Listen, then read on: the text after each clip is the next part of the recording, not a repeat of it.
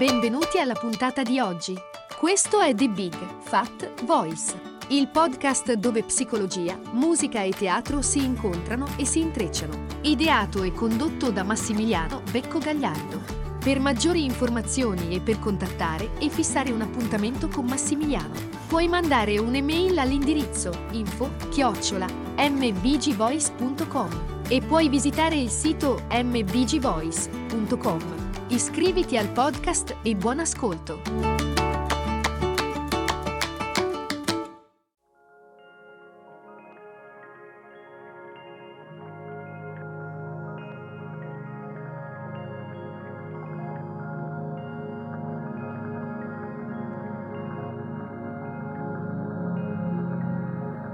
Nella puntata precedente abbiamo riflettuto sulle ragioni del perché eh, litighiamo, ma abbiamo eh, analizzato un po' il meccanismo.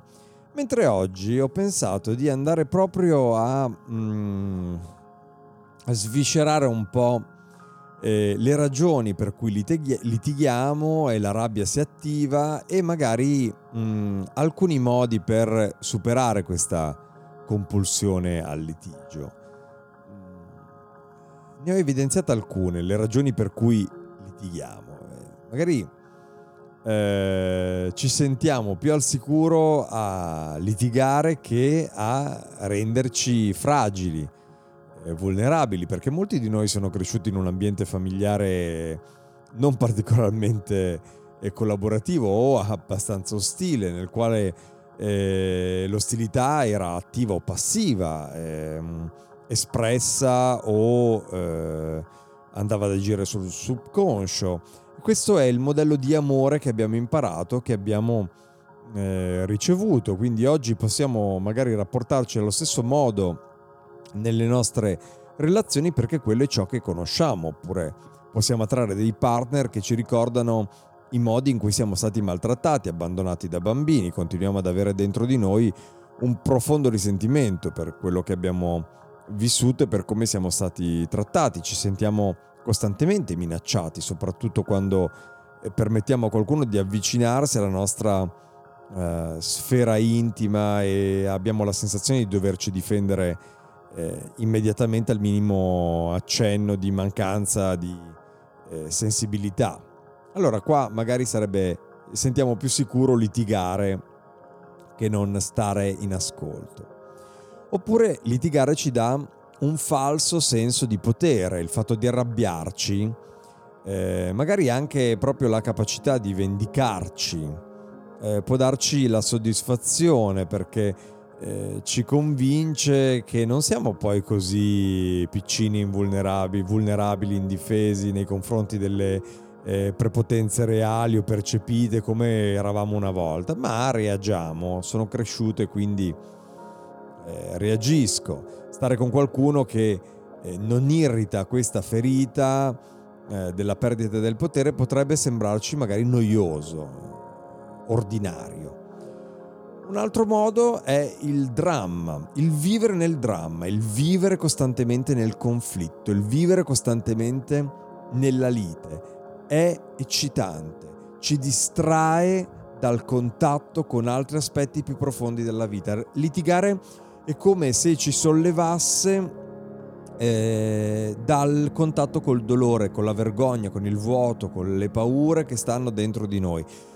Ci sono eh, davvero infiniti drammi che possiamo mettere in scena per evocare rabbia, vendetta, eh, incazzature varie invece di allontanare questi sentimenti possiamo arricchirli, nutrirli, eh, in, quasi intrattenerci, distrarci, vivere costantemente nel dramma, nel conflitto, nella lite, crearne sempre una, avercene sempre una per evitare il contatto con ciò che ci fa sentire veramente fragili.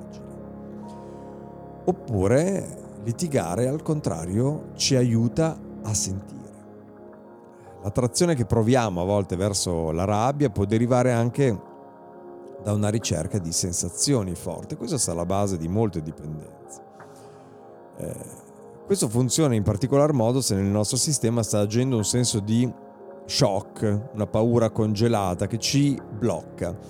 Il conflitto intenso può attivare emozioni represse di rabbia o addirittura di lutto, magari che ci siamo negati, che mm, abbiamo giudicato, abbiamo addirittura rimosso. Quando siamo fortemente traumatizzati da qualche evento, ci sentiamo così irrigiditi ehm, per andare alla, che ci giustifica per andare alla, alla ricerca di esperienze estreme, estremamente sconvolgenti per noi perché in quel modo riusciamo almeno a sentire qualcosa. Risuonano almeno alcune di queste cose, una sola di queste cose? Eh, ho pensato di ragionare un pochino su come superare eh, la compulsione di questo impulso a vivere nel, nel litigio o a cadere in reazione. E tanto per cominciare riconosciamo e accettiamo il nostro impulso a difenderci. È importante riconoscere e accettare l'intensità delle nostre eh, emozioni e con quale facilità, tra l'altro, queste possono essere provocate da qualcuno eh, in, nelle stesse situazioni, si ripetono no? le stesse situazioni e noi reagiamo eh, in modi analoghi. Eh, quante volte lo diciamo? No?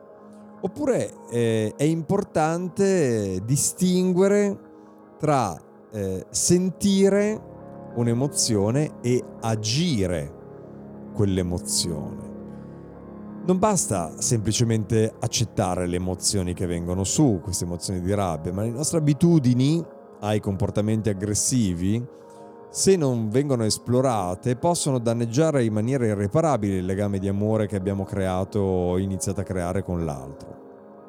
Il flusso che sia verso un partner, un'amicizia, un rapporto di lavoro, qualunque cosa sia eh, nella nostra vita, una relazione in generale.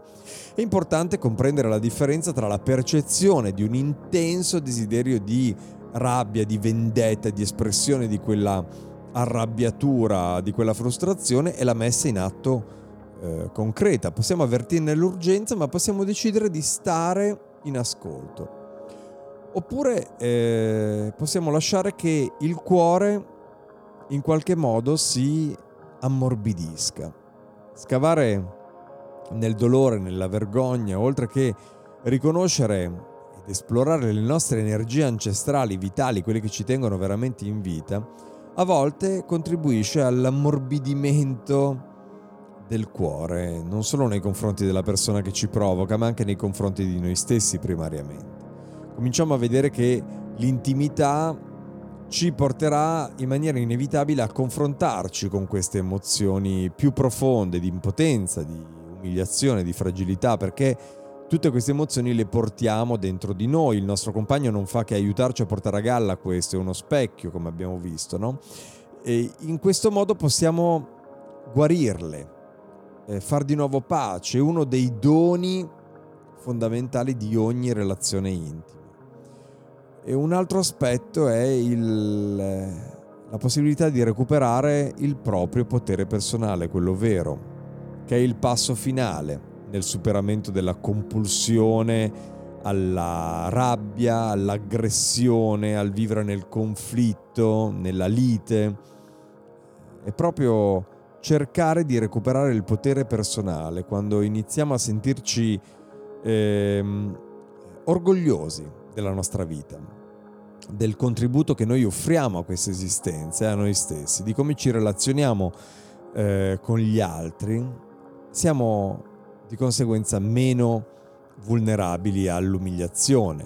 Non è ovviamente facile uscire da traumi dell'infanzia, dai profondi sentimenti di impotenza, di vergogna, eh, con eh, l'identità che hanno generato nel tempo, ma la maggior parte di noi è stata eh, umiliata, frustrata nei rapporti di educazione, nostre, nei rapporti con le nostre famiglie, sono ferite che bruciano dentro.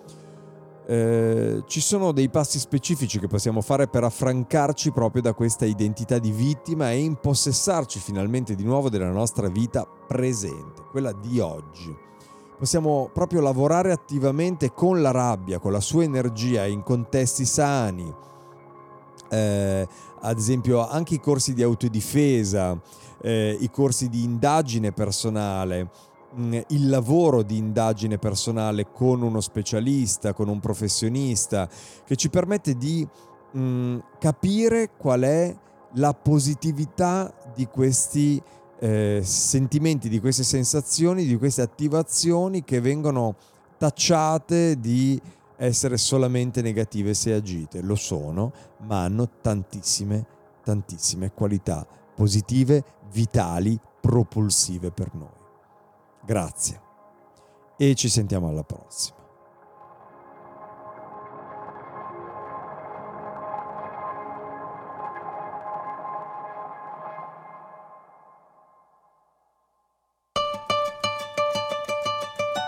Hai ascoltato The Big Fat Voice, il podcast dove psicologia, musica e teatro si incontrano e si intrecciano. Ideato e condotto da Massimiliano Becco Gagliardo. Per maggiori informazioni e per contattare e fissare un appuntamento con Massimiliano, puoi mandare un'email all'indirizzo info chiocciola mbgvoice.com e puoi visitare il sito mbgvoice.com. Iscriviti al podcast, grazie per l'ascolto e arrivederci alla prossima puntata.